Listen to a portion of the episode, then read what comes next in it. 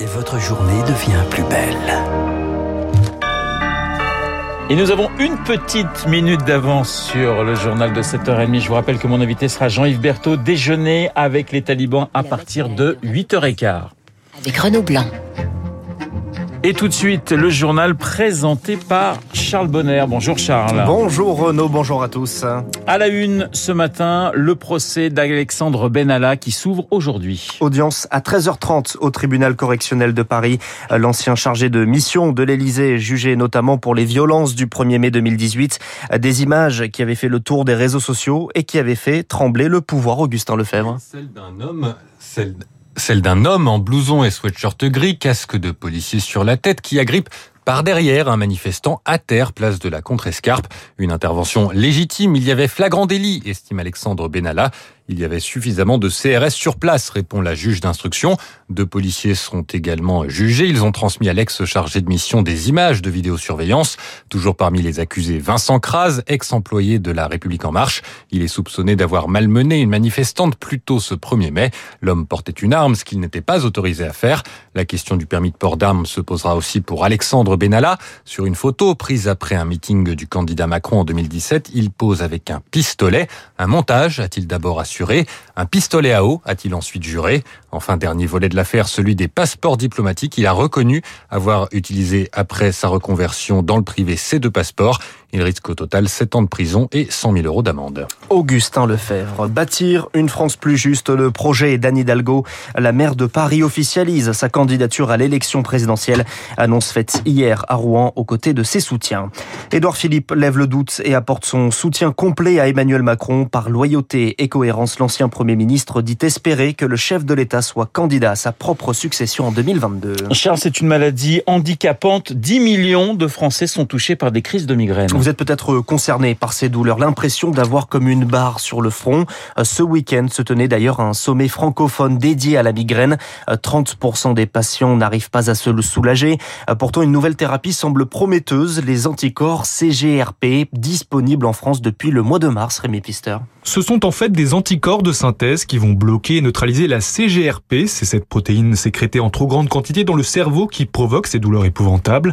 Une seule injection par mois suffit, une révolution car c'est le premier traitement de fond spécifique aux migraines chroniques, explique Sabine Dembrémaker, présidente de l'association La Voix des migraineux. Les médicaments existants sont indiqués dans d'autres pathologies, donc ils ont déjà des effets secondaires qui sont parfois aussi handicapants que la maladie elle-même. Les anticorps monoclonaux n'ont pratiquement aucun effet secondaire ils sont efficaces à 75% et ce qui ressort surtout, c'est une amélioration de la qualité de vie. Après 20 ans de migraine à répétition, Émilie a commencé le traitement cet été. Problème, son coût, 245 euros la piqûre non remboursée par la Sécu. Un budget qu'elle doit anticiper au risque de continuer à souffrir. C'est vrai que la première fois, euh, j'ai eu une facture de 750 euros. Bon, bah voilà, euh, les, les vacances sont envisagées autrement. Euh, c'est des loisirs hein, qui sont plus limités. La santé n'a pas de prix et ce médicament me rend plus libre d'être moi-même en fait. La Haute Autorité de Santé doit statuer sur son remboursement à la fin de l'année. 45 000 migraineux chroniques insensibles au traitement actuel pourraient alors en bénéficier. Les explications de Rémi Pfister. Début de la campagne de rappel dans les EHPAD d'une nouvelle piqûre de vaccin anti-Covid pour plus de 500 000 résidents à partir d'aujourd'hui. Chez les 12-17 ans, un peu plus de la moitié est complètement vaccinée. Ces chiffres sont dévoilés ce matin par Jean-Michel Blanquer dans Le Parisien aujourd'hui en France. Le ministre de l'Éducation nationale indique également que 3000 classes sont fermées pour cause de Covid une semaine après la rentrée. Très peu de classes donc sont concernées, environ 0,5%.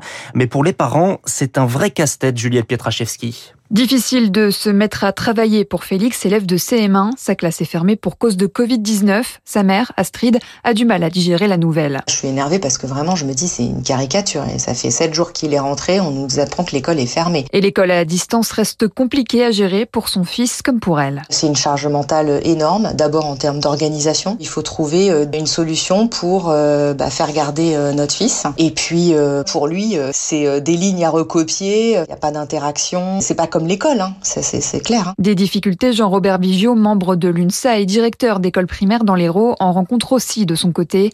Il a dû fermer une première classe ce samedi. On se retrouve à fermer des classes de suite. Euh, et là, c'est un peu compliqué pour le suivi avec les familles. L'espace numérique de travail, le NET, a été complet vendredi matin. En termes de délai, c'est juste juste. On ferme samedi. On n'a pas pu communiquer les codes à toutes les familles. Là, ça veut dire qu'on va faire du cas par cas. On va contacter les familles comme on peut. Si c'est euh, on ferme une classe une semaine, mais on la referme trois semaines après, on la referme encore après, là, ça va vite devenir ingérable et intenable pour les enseignants. L'UNSA demande au ministère de l'Éducation des chiffres hebdomadaires pour suivre l'évolution des fermetures de classes. Juliette Pietraszewski, la fin du régime de remboursement de la SNCF. Désormais, les billets seront échangeables ou remboursables sans frais trois jours avant le départ et non plus jusqu'à la dernière minute. Il est pratiquement, il est même 7h34 sur Radio Classique. Charles, le pape François appelle les Hongrois à être plus ouverts. Rencontre avec le président anti-migrant Viktor Orban et discours devant 100 000 fidèles. Suite de ce déplacement en Europe de l'Est, le souverain pontife est arrivé en Slovaquie. Au cœur de cette visite, l'antisémitisme toujours présent dans ce pays marqué par la présence de nombreuses communautés. Selon Bernard Lecomte, il est, spécialiste du Vatican. Fait partie de cette Europe centrale où les hommes se sont beaucoup déchirés depuis un siècle. Il y a des Grecs catholiques, il y a des orthodoxes, beaucoup de juifs, disons, rescapés de l'Holocauste. Et c'est pour ça que le pape tient évidemment à les saluer. Il y a un peu de tout dans ce petit pays qui apparaît comme une petite Europe. Aux yeux du pape, c'est presque une nation européenne idéale, la Slovaquie. C'est pour ça qu'il a décidé d'y rester un certain temps. Et c'est pour ça, en effet, que son voyage sera absolument passionnant. Un propos recueilli par Rémi Vallès. La Corée du Nord reprend avec succès ses tirs d'essai de missiles longue portée. Leur trajectoire 1500 km, une première depuis le mois de mars. Pour le Pentagone, cela fait peser, je cite, des menaces pour ses voisins. Et puis les, les larmes de Novak Djokovic, défait en finale de l'US Open. Il ne gagnera pas tous les tournois du Grand Chelem cette année. C'est le russe Danil Medvedev. Première victoire en tournoi majeur qui l'emporte 6-4, 6-4, 6-4. Et on y revient dans le journal imprévisible de Marc Bourreau à 8h10. La Ligue 1, Lyon sans difficulté face à Strasbourg.